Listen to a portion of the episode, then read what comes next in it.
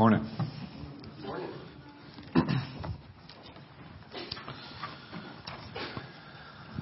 We're going to be in the book of Galatians again this morning. In the, we'll, we'll be in Galatians chapter 3 this morning. Let me pray. Father, I thank you, God, for today. I thank you for all that are here. Lord, I thank you for your word and your Holy Spirit who gives us the ability to understand what we read and what we hear. God, and I pray that He would work in our hearts, our minds, our ears this morning, that we would understand what we see, what we hear, what you have for us, God, that we would hear this message of Christ and that He would be exalted, that we would remember who He is. We would be reminded of what you have done on our behalf today and that um, that would bring us into the right mindset of who we are and how we're to live our life. In Jesus' name I pray. Amen. So I'm going to start at verse 10, chapter 3, verse 10. I thought about trying to go through the whole chapter. And as I got to studying, I decided against that for a few reasons. One, we have a lot of things going on this afternoon. We got communion, we have a meeting, we have dinner, and so I'm going to keep this a little shorter with that in mind. But the other thing is, there are in these, in some of these verses here, we're going to go through verse 18. We could, I could spend several sermons in just those verses if if I really wanted to, if I felt like God wanted me to. There's a lot there. And there's a lot in this that you're going to hear today that's very personal to me because it's some of what God used in my salvation. And so it's it is really awesome to go back through it and remember those times, remember when I first when when God's first opening my eyes through some of these scriptures that we're going to hear today. So it's exciting to me. I hope that it is a blessing to you. In verse 10 it says, and I'll be in the New King James this morning, it says, For as many as are of the works of the law are under the curse. For it is written, Cursed is everyone who does not continue in all things which are written in the book of the law to do them.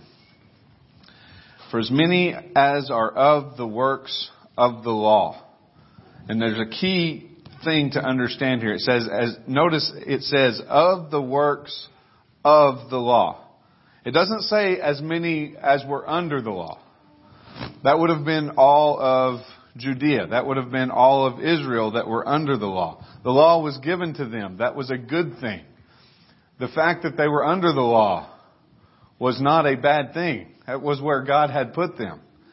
But what he's saying here is, under the works of the law. It wasn't, it's not the keeping of the law that put them under the curse. If they were able to keep it, they wouldn't be under the curse. But it was the fact that they cannot keep it that puts them under the curse. So when he says of the works of the law, as many are as of, the works of the law, what he's what he's meaning there is that you are depending on the works of the law for righteousness. So read it again. For as many as are of the works of the law are under the curse. So as many as are depending on, as many that are looking to that, and, and like if you were here this morning for equipping hour, we heard a lot about self-righteousness, and that's exactly what this is talking about. See, when we look at the book of Galatians, so many times we want to say, okay, it's those legalistic churches that need to hear the book of Galatians. And that's what I was. I was raised in a way where I was thinking I was earning my own righteousness. But the problem is, it's not just the churches that we deem legalistic that need to hear this. It is the churches that we would classically say are faith believing, saved by faith believing people, but yet when you get into it, and that's what Paul was talking about this morning, when you get into the practicality of what they believe, they don't truly believe in saved by grace alone. You start quizzing that, you start asking them, And it's, but I have to believe, but I have to do this, but I have to do this. And so they add to the work of Christ. And that's what he's saying. If you're depending on the works of the law, now he's talking to Jews here, the law of Moses, then you're under the curse. Why? You can't keep it. Alright, let's go on. He says if you can, if you do not, if you do not continue to do all things which are written in the book of the law. James says, for whoever shall keep the whole law and yet stumble in one point, he's guilty of it all.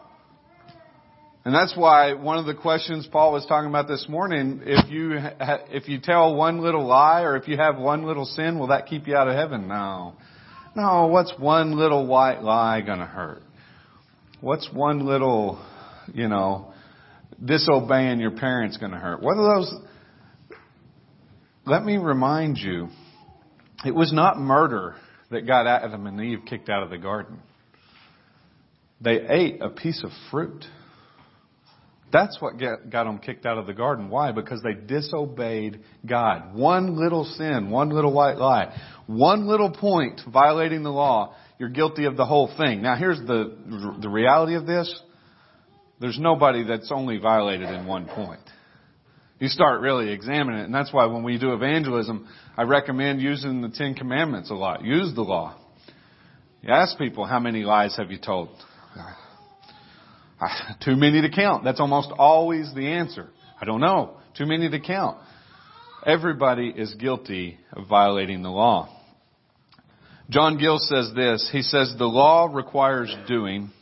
It is not content with mere theory without practice. And this is one of the major problems you'll hear over and over when you talk to our legalistic friends. Um, when you point out somebody's failure to keep the commandments, and there's different people that believe different commandments that you have to keep in order to be saved, in order to go to heaven, all that stuff. But you start pointing out, well, wait, so have you kept all the commandments? Well, well, no. Well, what makes you different than everybody else then if you're saying you have to keep the commandments to go to heaven? What makes you different than everybody else if you can't keep them? Well, I'm trying. I'm trying to. My heart is right.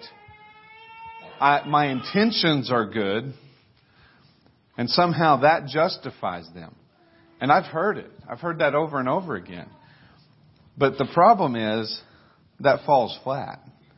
The, requ- the law requires doing, not intending to do it. So it has to be kept per- perfectly.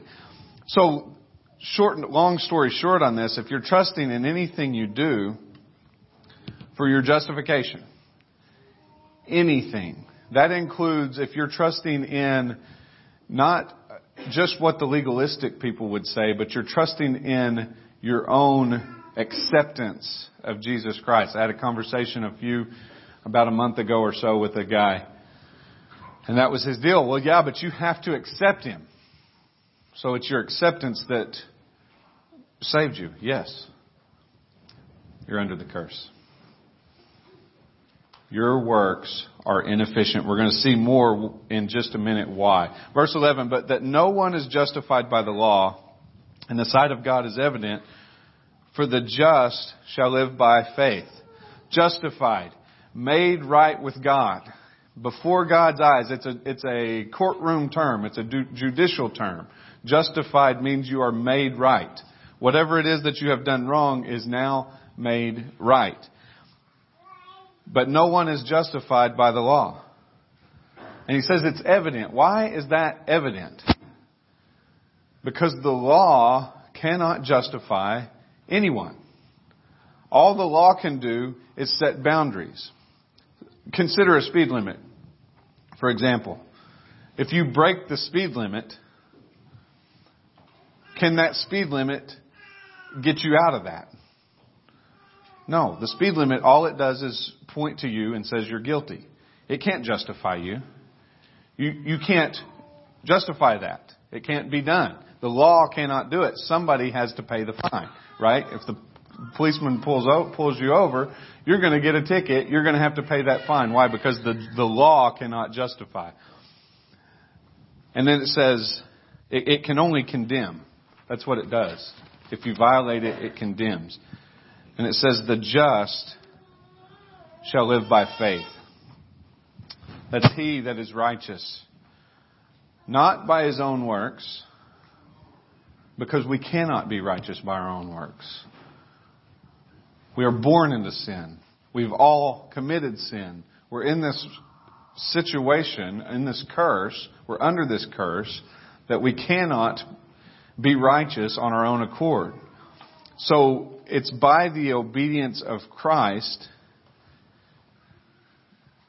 shall not live upon faith, but it is, but is on Christ and His righteousness. So the just shall live by faith in Christ, in His righteousness, in what He did. That's the only way that we can have righteousness because He's the only one that's ever been righteous. Look at verse 12. Yet the law is not of faith, but the man who does them shall live by them. The law is not of faith. It doesn't require faith. It doesn't require belief. What's it require? Action. It requires obedience. The law says do this, and if you do it perfectly, you will live. The problem is, you can't. You don't have the ability. Nobody has ever had the ability apart from Christ. So the law is not of faith. And then we get to kind of verses 13 and 14. We get into a little bit more of the explanation, I think, in this. Christ has redeemed us from the curse of the law, having become a curse for us. For it is written, Cursed is everyone who hangs on the tree. So everyone who ever stood before God, ever stood on this earth, failed at any point in the law, stood accursed. That is everybody.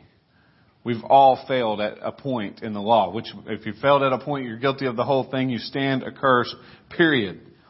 There, and the problem is, once you violate the law, there is no amount of good deeds, no amount of good thoughts, no amount of good intentions can ever change the violation of what's already happened.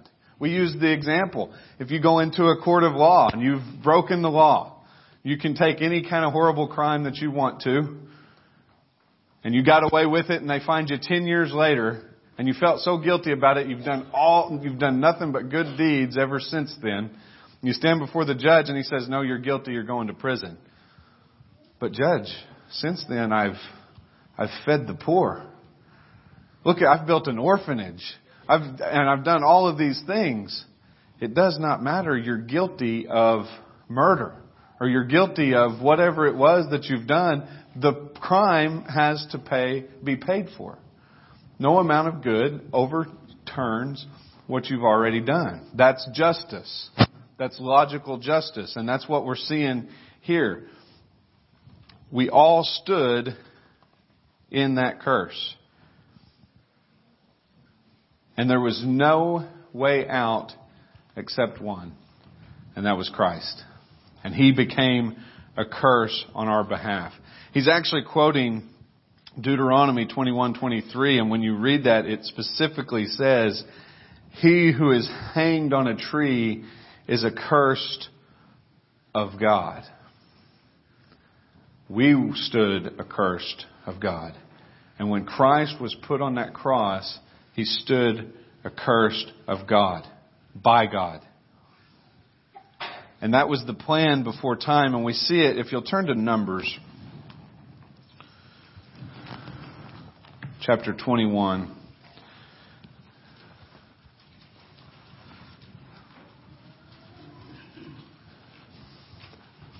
We see it God's plan being demonstrated in pictures and, and, and shadows and pictures throughout the Old Testament. And this is one of them. In, in chapter 21 and verse 4, he says, Then they journeyed from Mount Hor by the way of the Red Sea to go around the land of Edom. And the soul of the people became very discouraged on the way. And the people spoke against God and against Moses. Why have you brought us up out of Egypt to die in the wilderness? For there is no food and no water, and our soul loathes this worthless bread.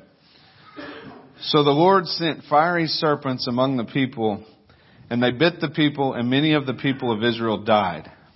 And therefore the people came to Moses and said, We have sinned, for we have spoken against the Lord and against you.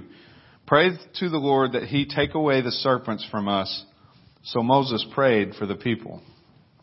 Then the Lord said to Moses, Make a fiery serpent and set it on a pole, and it shall be that everyone who is bitten, when he looks at it, shall live. So Moses made a bronze serpent and put it on a pole, and so it was if a serpent had bitten anyone, when he looked at the bronze serpent, he lived. This is a strange story in the Old Testament if you just kind of read through it. You got the children of Israel who are so much incredibly like me, it's, it's amazing. I can really look at them and say, you people are so foolish, and then I do the same thing. I mean, here we, here we are, they've been led out of Egypt, they witnessed the parting of the Red Sea and walked across on dry ground. They're getting manna, this bread coming from heaven in order to sustain them, and they're out there and they're going to complain. And they start murmuring against God and they start murmuring against Moses and God corrects them. He chastises them. He sends judgment into the camp in the form of poisonous snakes that are a death sentence. When you get bit, you're going to die. And they start crying out to God. They cry out to Moses, hey, cry out to God for us. Help us here. Okay, we repent. And he says to Moses, build this bronze serpent. Put this thing on a stick and raise it up. And I, I remember reading that thinking that, what is this about? Well, this goes back to Galatians in when Christ became a curse for us. This was a picture. What Moses saw, what Moses did in the wilderness was a picture of Christ to come. What do you have? You have the serpent. Go back to the beginning. Go back to the fall. Who was the one who deceived Adam and Eve? It was the serpent. It was Satan, but he was in the form of a snake. Right? He comes along and God curses Satan and the serpent and he says, you'll crawl on your belly from these days on. And so we have a picture of the curse in the serpent. And God says, you're going to put this stake, this serpent on a pole, on a, and was watching those, those videos I've been watching actually show this scene and they use a cross. They actually put the serpent on a cross and I have no doubt um, that that was possible, that that's what they did. But then they raised it up and the people had to trust what God said and look at the snake in order to be saved. Now, turn over to John chapter 3.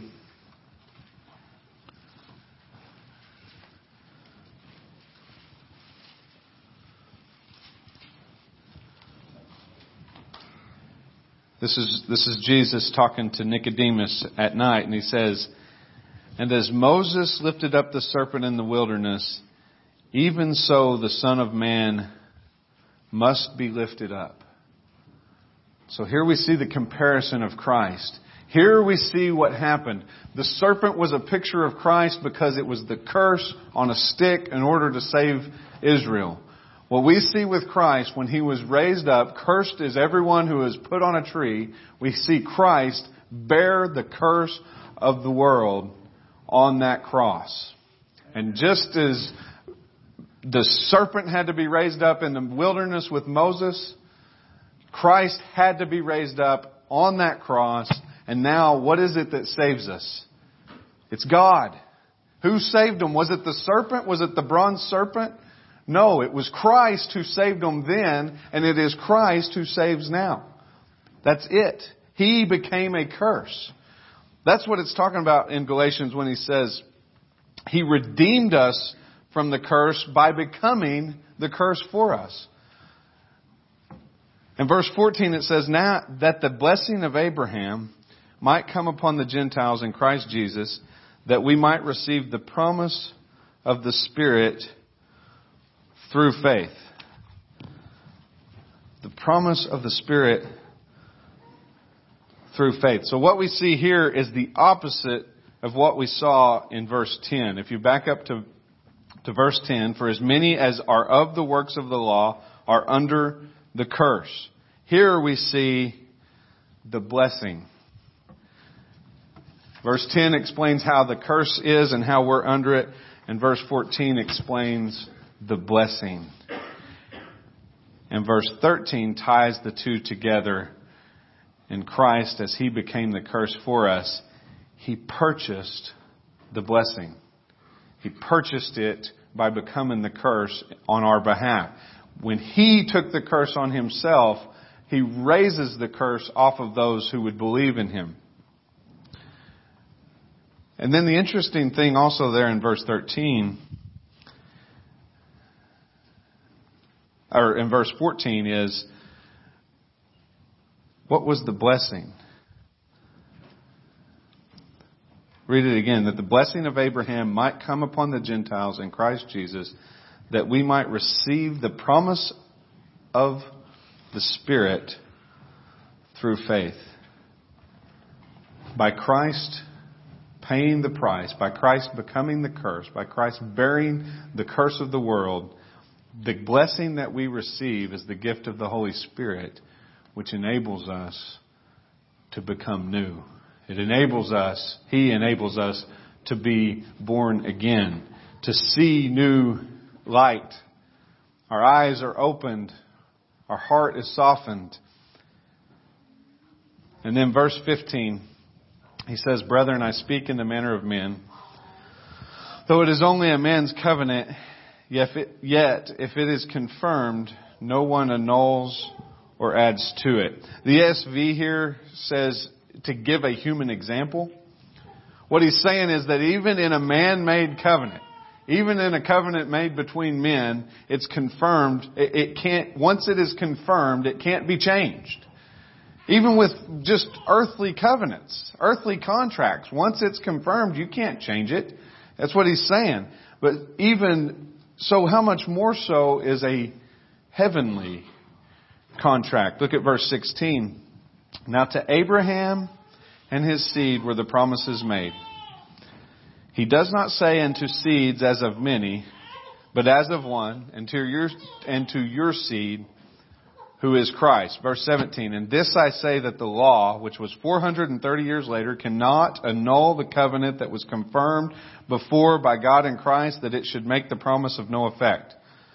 For if the inheritance is of the law, it is no longer of promise, but God gave it to Abraham by promise.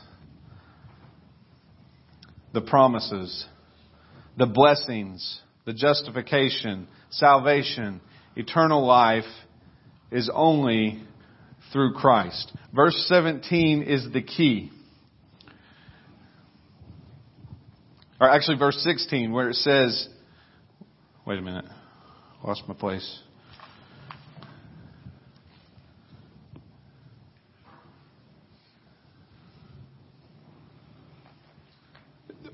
Verse 16 is the key as of one which is Christ. It's not as of many. Turn to Genesis chapter 15. And this is the part, and, and Paul went through this only a few, I don't know, a few months ago maybe. But this portion of Scripture here in Genesis 15 did more for me in understanding why Jesus had to die maybe than anything else. And that seems odd that it's in Genesis, but it, bear with me here.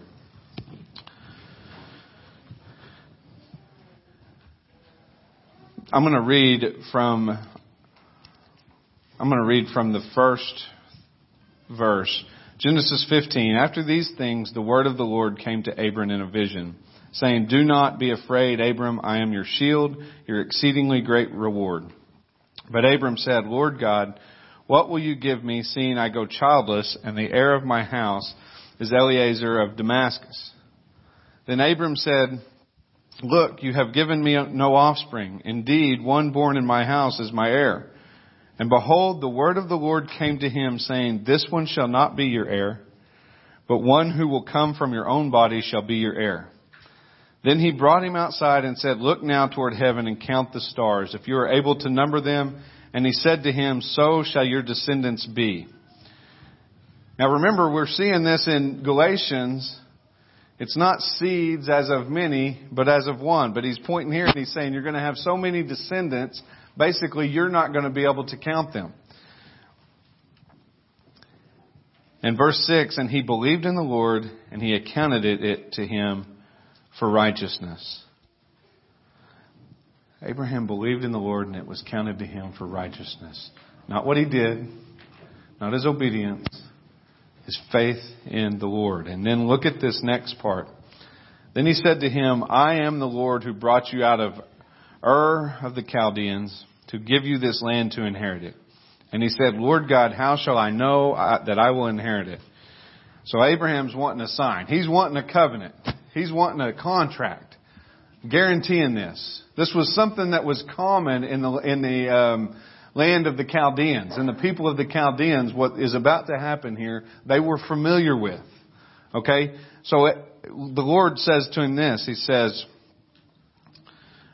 "Bring me a three-year-old heifer, a three-year-old female goat." a three year old ram, a turtle dove, and a young pigeon. That's a lot of animals. You can read through that and it's just like, okay. Um, it, you start thinking about this, a three year old heifer, just picture bringing them in here. That's, you know, 1200 pound animal. Maybe then a thousand. It's a big animal. And then a three year old female goat, a three year old ram. So there's two couple hundred pound animals. Right? And then a turtle dove and a young pigeon. And he brought all these things to him and he cut them in two. So we can read through this and we can miss the picture. But I don't want you to miss the picture today. So I'm going to give you a little bit of graphic description of what's going on. He killed them. He slaughtered them right there where God said, bring them in. You're going to take a three year old heifer, a full size cow is what that is. She's just not bred. That's why she's a heifer. But she's full grown. And you're going to cut her throat. That's how they did it. They would cut the throat and let them bleed out. This is bloody. And there's a reason that it's bloody. There's a purpose of it being bloody. And he did the same thing with the ram. He did the same thing with the female goat.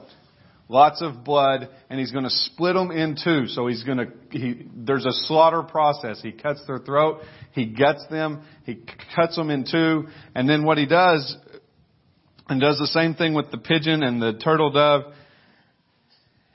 In verse 10, he brought them all to him and cut them in two down the middle and placed each piece opposite the other, but he did not cut the bird. So he has these heifers, and what they would do is they would make this kind of an aisle of body parts, of slaughtered animals. So you have half a heifer on this side, half a heifer, half a female goat, half a female goat, half the ram, half the ram, and then you got a turtle dove and a and a pigeon on the other side. So you've made this bloody aisle of animal parts. Sacrifice slaughtered animals is what's been laid out there. And then, so the, what the manner of the Chaldeans was, they would do this and then two people would walk down this aisle together. And the, the, the mental image that was happening was if either, if either one of these people violates this contract, you're going to wind up like these animals. The punishment for violating this contract is death. Alright, so Abraham knew what was going on. He sacrifices this thing and then he's sitting and he's waiting on God. They're going to come down and they're going to sign this contract together and the vultures came. So it, it was sitting there for a while. Vultures come in, they're flying, he's scaring them off. In verse 12, now when the sun was going down, a deep sleep fell upon Abram and behold, horror and a great darkness fell upon him. In verse 13, then he said to Abram, Know certainly that your descendants will be strangers in a land that is not theirs and will serve them and they will afflict them 400 years. And also the nation whom they serve I will judge. Afterward they shall come out with great possessions. Now, as for you, you shall go to your fathers in peace. You shall be buried at a good old age. So God is prophesying more things to him, telling him about the capture that's going to be in Egypt, telling him that he's going to live to be a good old age. You're going to have a good life. But in the fourth generation they shall return here, for the iniquity of the Amorites is not yet complete. And then verse 17,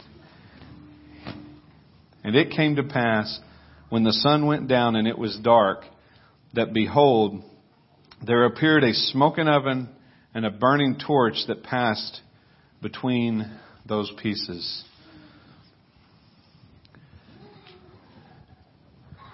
God passed through them alone.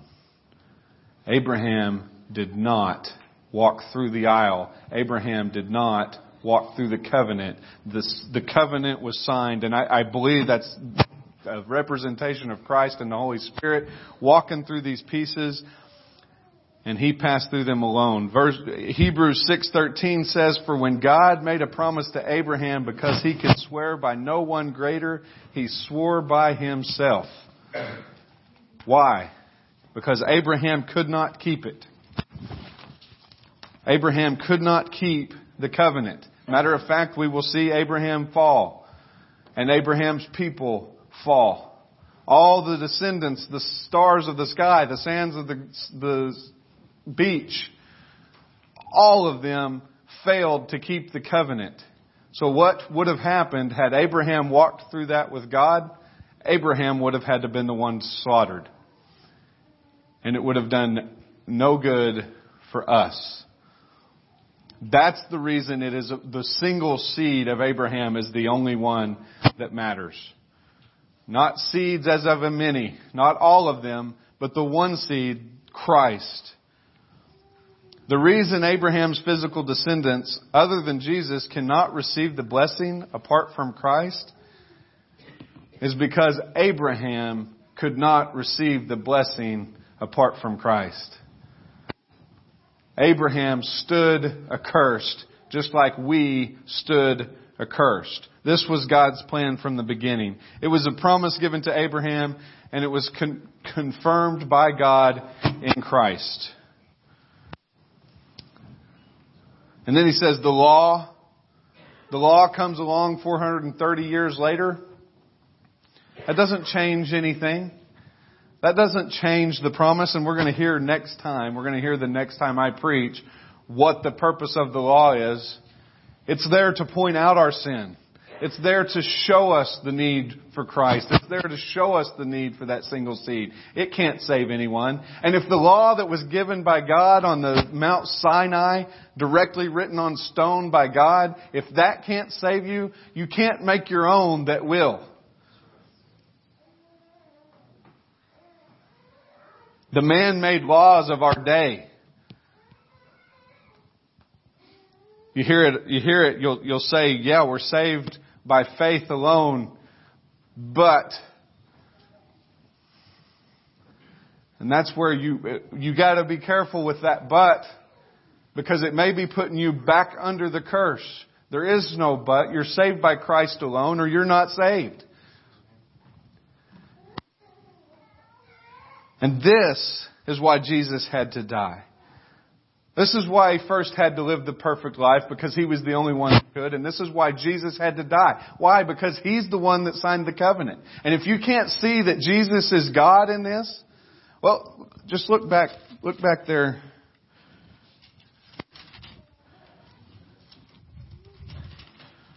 Um, back over in Galatians. If you can't see that Jesus is God,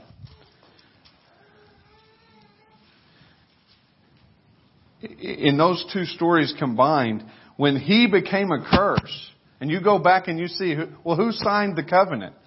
Who was, who was Abraham talking to back in Genesis? He was talking to God, right? Well, who signed the covenant? It was Christ. It was a Christophany. He walks through the aisles. So why did Jesus have to die? Why couldn't it be a son of God? As some will say, I believe he's the son of God, but I don't believe he is God. Because the son, if he's not God, didn't sign the contract. It was Christ who signed the contract. It's important that we get this right. That's why it had to be Jesus. That's why it had to be perfect. Because we can't fulfill it. Abraham violated the, the, the covenant. We violated the covenant. But only Christ could make the payment. He became a curse. He who knew no sin became sin so that we might become his righteousness. And there's some that will try to add to this. And we all, I think, in the times in our mind will try to add our own righteousness to this. And that's where we want to be careful. That's where we want to warn today with good, clear thinking Christians. Brothers and sisters who have good theology, who understand that Jesus is God, who understands that we're saved by faith alone. And you can quote all the five solas, but yet in my heart, and I would suspect in your heart at times, we want to add to it. We want to look at ourselves and say, I'm doing pretty good. God is pleased with me. And He is. He is pleased with every one of us who are in Christ. But it's not because of you. It's because of Him. It's because He signed the contract and fulfilled the punishment of the contract. And we'll try to say, but you have to do this and you have to do that. And hopefully you can see now how absurd that really is. Read, I want to read this again. Now to Abraham and his seed were the promises made. And he does not say, and to seeds as of many, but as of one, and to your seed, who is Christ. That's who we need to be looking to. That's it. You want to know how to live your life? Look to Christ. You want to know how to deal with um, certain people? Look to Christ. You want to know how to get sin out of your life? He is the one. And remember the gift that he paid for by becoming a curse was the gift of the Holy Spirit. And the Holy Spirit is the one who comes and lives in us and gives us the ability to overcome sin, gives us the ability to overcome fear, and gives us the ability to go and share this message with the lost and dying world. Let's pray. Father, I thank you, Lord, I do thank you, God, for um, for this passage of Scripture and what it means to me and what it has meant to me in, in the past, God, because you have opened that up to me. I pray, Lord, that if there's any here who are struggling, um, any here who, who have a tendency or have been in a struggle of looking to themselves for any type of justification, God, that you would cause them to repent. I pray that we would better understand your grace this morning. Um, and even as we take communion, Lord, that this would remind us once again of,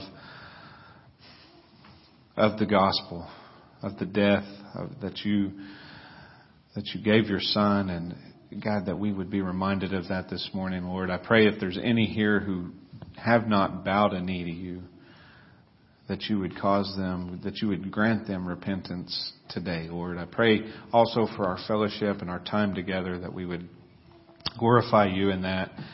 And, we, and I thank you, Lord, for the, the very fact that we have that freedom to come together and, and discuss spiritual things because of that curse that you became on our behalf. In Jesus' name I pray. Amen.